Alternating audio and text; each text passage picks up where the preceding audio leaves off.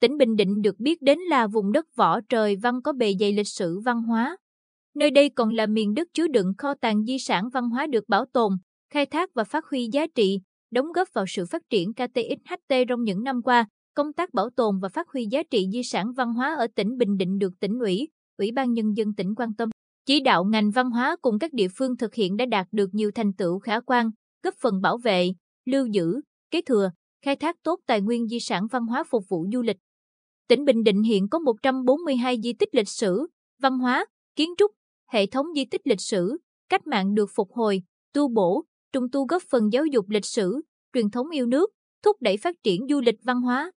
Bảo tàng tỉnh cùng với hệ thống di tích trên địa bàn tỉnh đã trở thành điểm đến thu hút đông đảo du khách đến tham quan, tìm hiểu lịch sử, văn hóa, phong tục tập quán khi đặt chân đến Bình Định. Ông Bùi Tỉnh, Giám đốc Bảo tàng tỉnh, tâm sự, trong số các di tích do đơn vị quản lý, các tháp châm ở Bình Định được nhiều du khách tìm đến. Riêng di tích tháp bánh ít được tỉnh tiếp tục đầu tư kinh phí hơn 23,7 tỷ đồng để xây dựng, tu bổ, tôn tạo và phát huy giá trị di tích từ năm 2021-2022, đưa vào hoạt động đón khách dịp Tết Nguyên đán Quý Mão 2023. Cùng với đó, Ủy ban Nhân dân tỉnh đã công bố, trao giải cuộc thi tuyển quốc tế lựa chọn phương án kiến trúc bảo tàng tổng hợp tỉnh Bình Định vào giữa tháng 1 năm 2023. Chúng tôi hy vọng trong tương lai không xa, tỉnh ta sẽ có một công trình bảo tàng tổng hợp được xây mới với quy mô, kiến trúc hiện đại. Bảo tàng Quang Trung, nơi lưu giữ những giá trị lịch sử, văn hóa thời Tây Sơn cũng được tôn tạo khuôn viên, nâng cấp nhà trưng bày bảo tàng, xây mới công trình đền thờ Tây Sơn Tam Kiệt tạo nên diện mạo mới phục vụ du khách. Ông Châu Kinh Tú, Giám đốc Bảo tàng Quang Trung, chia sẻ, Bảo tàng Quang Trung được đầu tư tôn tạo. Ứng dụng công nghệ số hóa di sản, đổi mới chất lượng phục vụ đã tăng sức hấp dẫn, thu hút du khách đến nhiều hơn.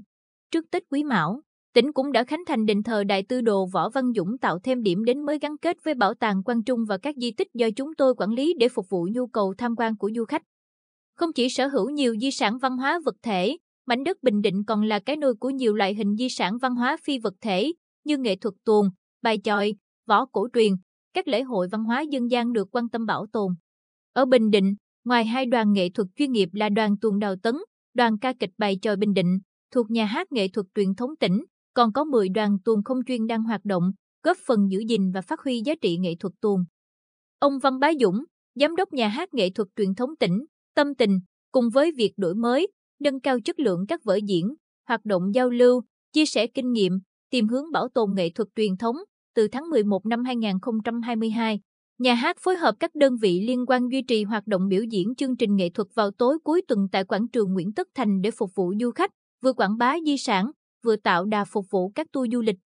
Chúng tôi cũng đã tham mưu Sở Văn hóa và Thể thao xây dựng đề án với chính sách đặc thù để tuyển chọn, đào tạo lớp diễn viên tuồng, bài tròi kế thừa, trình Ủy ban Nhân dân tỉnh phê duyệt cho thực hiện.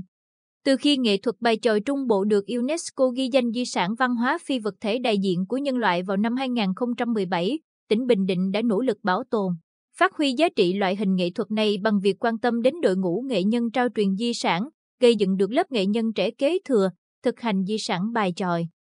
Nghệ nhân ưu tú Lý Thành Long, thành viên câu lạc bộ bài tròi dân gian thị xã Hoài Nhơn, phấn khởi nói, ở Hoài Nhơn, ngoài câu lạc bộ bài tròi dân gian của thị xã, tại 17 phường xã đều thành lập câu lạc bộ bài tròi để hoạt động.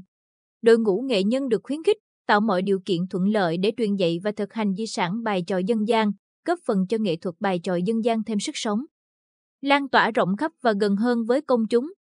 Phát huy những kết quả của Hội nghị Văn hóa Toàn quốc tổ chức vào tháng 11 năm 2021, ngành văn hóa và các địa phương đã, đang nỗ lực thực hiện các mục tiêu xây dựng, phát triển văn hóa thực sự trở thành nền tảng tinh thần của xã hội theo nghị quyết Đại hội Đảng bộ tỉnh lần thứ 20, hướng tới khai thác, phát huy giá trị di sản văn hóa để phát triển kinh tế xã hội của tỉnh. Ông Huỳnh Nam, Chủ tịch Ủy ban Nhân dân huyện Tuy Phước, cho biết, với định hướng phát triển sản phẩm du lịch văn hóa, huyện đã và đang đầu tư cơ sở hạ tầng phát triển du lịch làng Hoa Bình Lâm gắn liền với di tích Tháp Bình Lâm.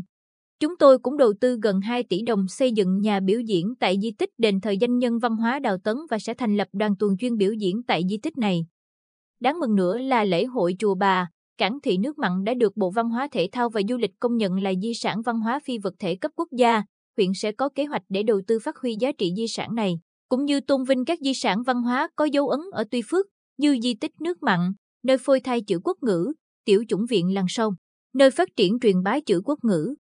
Để khai thác hiệu quả tài nguyên văn hóa, hướng tới xây dựng thương hiệu du lịch văn hóa mang nét đặc trưng riêng của Bình Định, Giám đốc Sở VH và Thủ tướng Tây ả Xuân Chánh cho biết, song song với việc đầu tư quy hoạch, xây dựng, bảo vệ, trùng tu, tôn tạo các di tích lịch sử, văn hóa gắn kết phục vụ du lịch, chúng tôi đã tham mưu Ủy ban Nhân dân tỉnh lập hồ sơ khoa học võ cổ truyền Bình Định trình UNESCO ghi danh là di sản văn hóa phi vật thể đại diện của nhân loại.